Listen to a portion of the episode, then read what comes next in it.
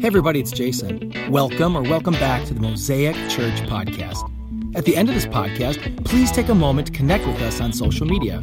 It's a great place to learn more and to see what's happening at Mosaic. Most importantly, hope the following message encourages and inspires you to take a new step on your faith journey. Enjoy. Hey, did you know that retail therapy is a real thing? When someone's feeling down, struggling through depression, even loss of a loved one, or just simply under high amounts of stress, people turn to shopping. Shopping is used to bring just this moment of happiness, even if it's just a brief moment. For some people, if they're feeling sad, shopping will make them feel happier because it restores some sort of control in their lives. They feel that by making the choice to buy or to not buy, they are in control of something in their life. But it's not just about control. Our brain is also involved. Our brain releases this chemical called dopamine that plays this role in how we feel pleasure. It's a big part of our unique human ability to think and to plan. It helps us strive, to focus, and even how we find things interesting or not. So, when you're considering buying something new, dopamine is flushed into your system before you even have a thought about if you can afford it or if you even should buy it. That results in what some people call shopper's high. Have you ever had that high? And now that uh, we're at home with COVID 19 keeping us isolated, lonely, and depressed, have you turned to retail therapy to find that small bit of pleasure and that rush of dopamine? Many people are. And Amazon is making a killing. I looked in some of the top items sold on Amazon just this week, and it looks like people have gone back old school to games with others. Jenga, Connect 4, and Sidewalk Chalk were some of the big, biggest and best sellers. But it also seems people are very afraid or they want to protect their home from intrusion. Security systems, Wi Fi cameras, they're all at the top of the list as well. So, does it really help? Does it give us this moment of temporary boost of sense that we're in control of something? Well, sure, it does for a little bit, and then everything goes back to normal. And then you're stuck with some overly expensive workout equipment or DVDs, clothes, and weights that you swear that you're going to be using every day to get back in shape when COVID is over. But that's the thing. The, the feeling is fleeting. So, what do you do when you're struggling? What, what's going to help when life is going bad, when things seem to be crumbling? What do you turn to? An even better question is who do you turn against? So, when things are hard, do you shake your fist at God? Do you blame Him? Do you question Him?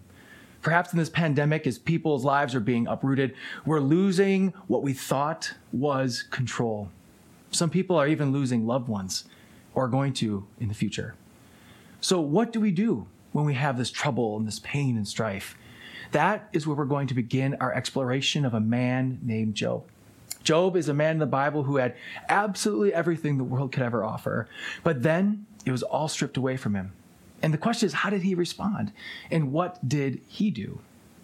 God allows Job to go through some suffering, and Job wrestles with why all of this is happening to him.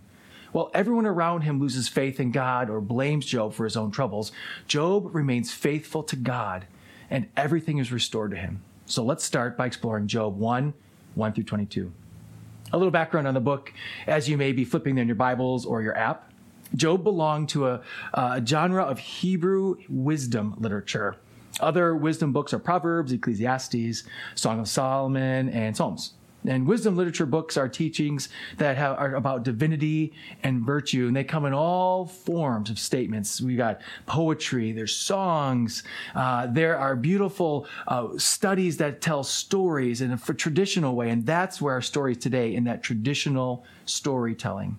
So let's jump into the story of Job. In the land of Uz, there lived a man whose name was Job. This man was blameless and upright. He feared God and shunned evil. He had seven sons and three daughters, and he owned 7,000 sheep, 3,000 camels, 5,000 yoke of oxen, 500 donkeys, and had a number of servants. He was the greatest man among all the people of the East. His sons used to hold feasts in their homes on their birthdays, and they would invite their three sisters to eat and drink with them. When a period of feasting had run its course, Job would make arrangements to have them purified. Early in the morning, he would sacrifice a burnt offering for each of them, thinking, Perhaps my children have sinned and cursed God in their hearts. This was Job's regular custom. One day, the angels came to present themselves before the Lord, and Satan also came with them. The Lord said to Satan, Where have you come from? Satan answered the Lord, From roaming throughout the earth, going back and forth on it. Then the Lord said to Satan, Have you considered my servant Job? There's no one on earth like him. He is blameless and upright, a man who fears God and shuns evil. But, but does Job fear God for nothing? Satan replied. Have you not put a hedge around him and his household and everything he has? You've blessed the work of his hands, so that his flocks and herds are spread throughout the land. But now, stretch out your hand and strike everything he has, and he will surely curse you to your face. The Lord said to Satan, Very well, then, everything he has is in your power, but on the man himself do not lay a finger. Then Satan went out from the presence of the Lord. One day, when Job's sons and daughters were feasting and drinking wine at the oldest brother's house, a messenger came to Job and said, The oxen were plowing and the donkeys were grazing nearby, and the Sabeans attacked and made off with them. They put the servants to the sword, and I'm the only one who has escaped to tell you. While he was still speaking, another messenger came and said, The fire of God fell from the heavens and burned up the sheep and the servants, and I am the only one who has escaped to tell you. While he was still speaking, another messenger came and said, The Chaldeans formed three raiding parties and swept down on your camels and took off with them. They put the servants to the sword, and I am the only one who has escaped to tell you. While he was still speaking, yet another messenger came and said, Your sons and daughters were feasting and drinking wine at the oldest brother's house. When suddenly a mighty wind swept in from the desert and struck the four corners of the house. It collapsed on them, and they are dead. I'm the only one who has escaped to tell you. At this point, Job got up. He tore his robe and he shaved his head. Then he fell to the ground in worship and said, Naked I came from my mother's womb, and naked I will depart. The Lord gave, and the Lord has taken away. May the name of the Lord be praised. In all this, Job did not sin by charging God with wrongdoing. In the middle of this turmoil, in the middle of this pain, in the middle of losing everything, Job's response is to turn to worship. I mean, would you respond that way? Would you respond the way Job did if all you had was taken from you? I mean, let's tone it down a bit, right? Have you ever responded when something's terrible, something's terrible happening to you, uh, maybe a loved one, a friend, something real in your life? When something hard happened, did you turn towards God or did you turn away? How are you responding to COVID 19? Are you shaking your fist at God? Are you going to Him in worship? Perhaps. Job had a different perspective than we have. Let me explain we see pain and suffering in how it impacts us. Those who are on ventilators right now with COVID are fighting for their life. The rest of us who aren't, we're irritated that our lives are being shaken, but we're healthy. Some are losing jobs, some are losing loved ones. Your perspective and how you are going through this is shaping what you think about COVID, and it shapes how you are responding. Job, has a completely different perspective of everything he had, including his family. God gave it to me. It's all his, and he can take it back at any time if he wants. Our perspective is that we earned everything we have. We are the ones in control. And if God takes anything from me, he's vindictive and he's unloving. So, what does Job do? Job doesn't call God vindictive or unloving. What does Job do? He turned to worship we tend to turn to anger, self pity, and retail therapy. Our perspective tends to be God, if you take something from me, I'm just going to go and get more. Can, can you see the problem here? Perhaps Job's perspective, which is the right one, is the key to his response. He views God in a high and exalted place, the king and the owner of everything, like everything he has is his, including his very own life.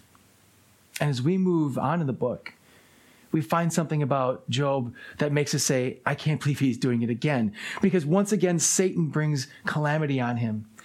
He now loses his health. And so now Job has these painful sores all over their bo- over his body. They are so terrible that he's scraping his skin with broken pottery. Think of that. Just a broken plant pot scraping away at your skin. Why would he do that? Let's just remember for a second everybody is dead. And those who were still alive, they're obviously not willing to help him. Perhaps they thought he was contagious, or it was so disgusting that no one would go by him. Regardless, he used what he could to find relief. Perhaps he grabbed that pot to dig out what was underneath the ulcers that was causing so much pressure and pain. Perhaps the itching was unbearable as the ulcers were dying on his skin. I mean, I don't want to get grotesque here because we don't know, but I want you to understand the depth of this. It was terrible. It was torture, but he was consistent in it. If you've ever been in a situation where you would do anything for relief from pain, irritation, itching, you can start to understand. It, it does something to you and it starts to drive you mad.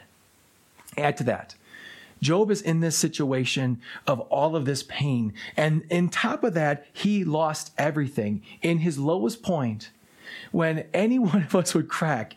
Then we find out his wife comes in up to him and says this in Job 2 9 through 10. His wife said to him, Are you still maintaining your integrity? Curse God and die.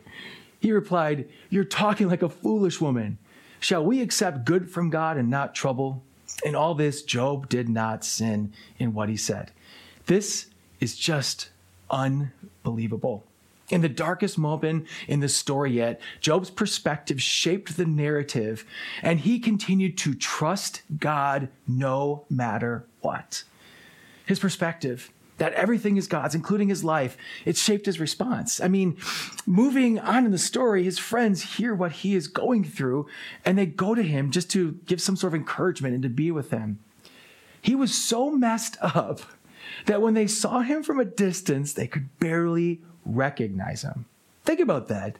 Like, you know your friends, you know what they look like, you know, I mean, you can tell your friends when they see him from a distance, this dude is so messed up, they can't even tell it's him. And so they come up to him, they join him in Job's response of mourning, and they sit there silent for seven days and seven nights, just because of how terrible his suffering was. I can't even imagine. I have never been in anything even close to that situation. And to be honest, I pray I never am. I pray that you never are.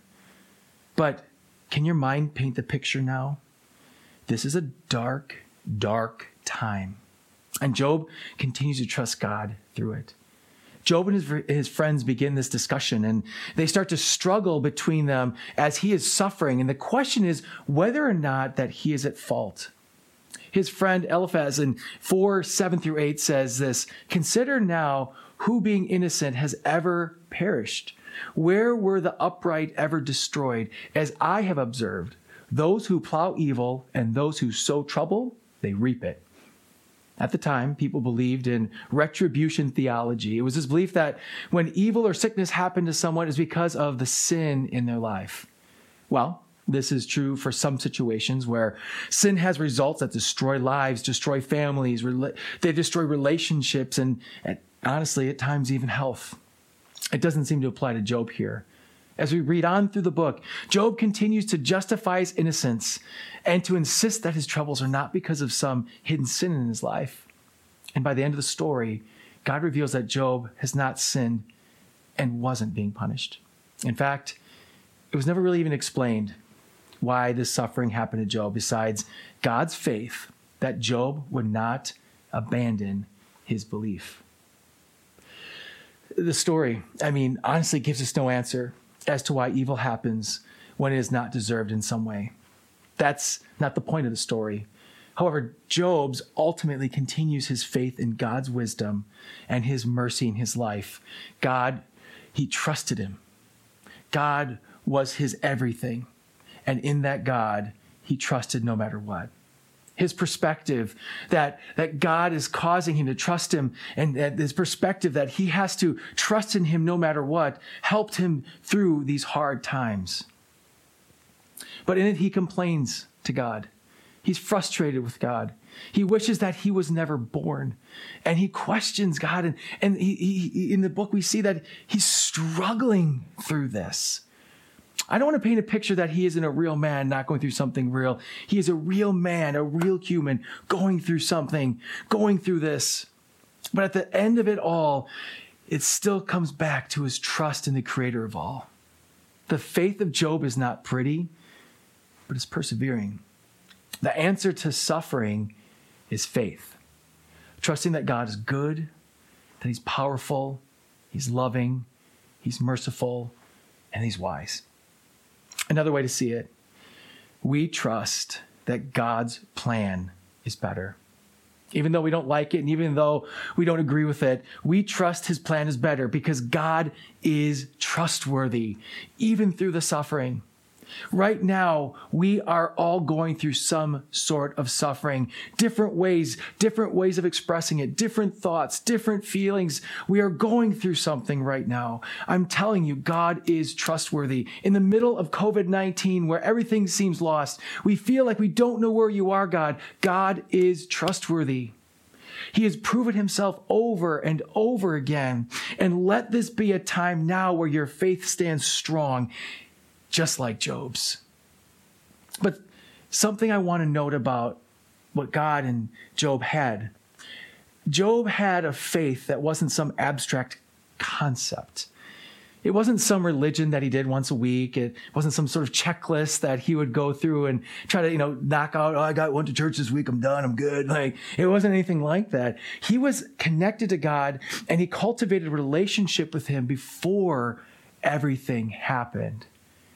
For those of us who lived through 9 11, we remember the response. Or maybe you saw it in the news, maybe you were part of a church during that time. The response was that people flooded to the churches to find answers. They flooded, God, where are you in all this? God, protect us. God, save us. God, help us. But there was no relationship beforehand. The faith wasn't built on anything other than fear. And now, as we come on the backside of COVID, and who knows how long this is going to be, we don't know what the outcome is going to be yet. We, we speculate and we have thoughts. But I have a thought. I have a thought, and I believe that the churches are going to be flooded again. That people are going to come looking for an answer to say, God, why? Where are you? How do we do this? And there's going to be so this fear driven. But just like 9 11, after things went back to normal, we forget. People forgot and they went right back into their way of life. In fact, those churches that were packed oftentimes now sit empty. As we come back in the backside of this, we start to look at what do we do through the suffering? How do we respond? Do you have a relationship with God right now that's connected to Him as a Savior? Do you know Him? Do you know what Jesus did for us? That Christ's sacrifice isn't just for the atonement of sin, which it did. We just celebrated that two weeks ago as death and resurrection for us. His sacrifice gave us a right relationship with God. Job had a relationship with God. If we try to fill a relationship into or start something and say, uh, God, I, I, I want to be with you, but I want to do it my way, it's not going to work because we have to trust God. If we're going to go into a situation like COVID, 9 11, whoever knows what a calamity is going to come our way in the coming days, if we try to enter into it and we try to dictate and say, okay, God, now I'm ready to listen. What if he says something that is good, but we don't like it? Maybe right now, COVID is a way for God to get our attention. And for those whose faith is being shaken, who's saying, How could you? Where I'm just going to ask you the question, friend what is your faith built upon? What is your relationship with God built upon? Because in Hebrews it says, let us then approach God's throne of grace with confidence so that we can receive mercy and find grace to help us in our time of need. That's in Hebrews 4:16 that we get to go to his throne with confidence because the grace that we have and we need. And right now we friends need to go to his throne and because we need him. But do we trust him? Do we believe that God is better? Do we believe that he is trustworthy? Do we believe that through the darkest of times that we can put all of our hope, all of our faith in him? So when you suffer and go through difficult times, what or whom do you put your trust in? When when we're in pain, sometimes we reach out for anything that'll bring us relief. And you probably know this. You know, they talk about the COVID 19, not just COVID 19, but COVID 19 with 19 extra pounds that we've all been gaining by sitting because now we eat too much. We turn to substances to take away pain, even just for a short time. We go to the internet and we buy things we don't need. We return to retail therapy instead of falling on our knees and worshiping God. We call out to others. We call to others for answers. We look to uh, media. We look to friends. We're trying to find people to agree with us. And none of these people are in control of anything. God alone is the one who is in control. We turn to others instead of the one who's in control when everything falls apart. When we're in our darkest moments, where do you go? Is your faith and relationship with God so strong that you can stand with Job Put your trust in Him no matter what. Is your faith so strong that when things like this happen, both now and in the future, and when it seems like the entire world is falling apart, when everything is in calamity, do you sit in ashes? Do you wo- worship and do you mourn and do you come before God and say, God, I will not curse your name? God, I will lift your name up on high because everything is from you. So therefore, everything belongs to you. Friends, at this time, can you put your trust in Him no matter what? Once again, thank you so much for listening. If you live in Southeast Wisconsin, we would love to connect with you at our weekend gathering for service time, directions, and to learn more about our vision to ignite a movement of love that transforms our community and the world, visit us at mosaicwi.com.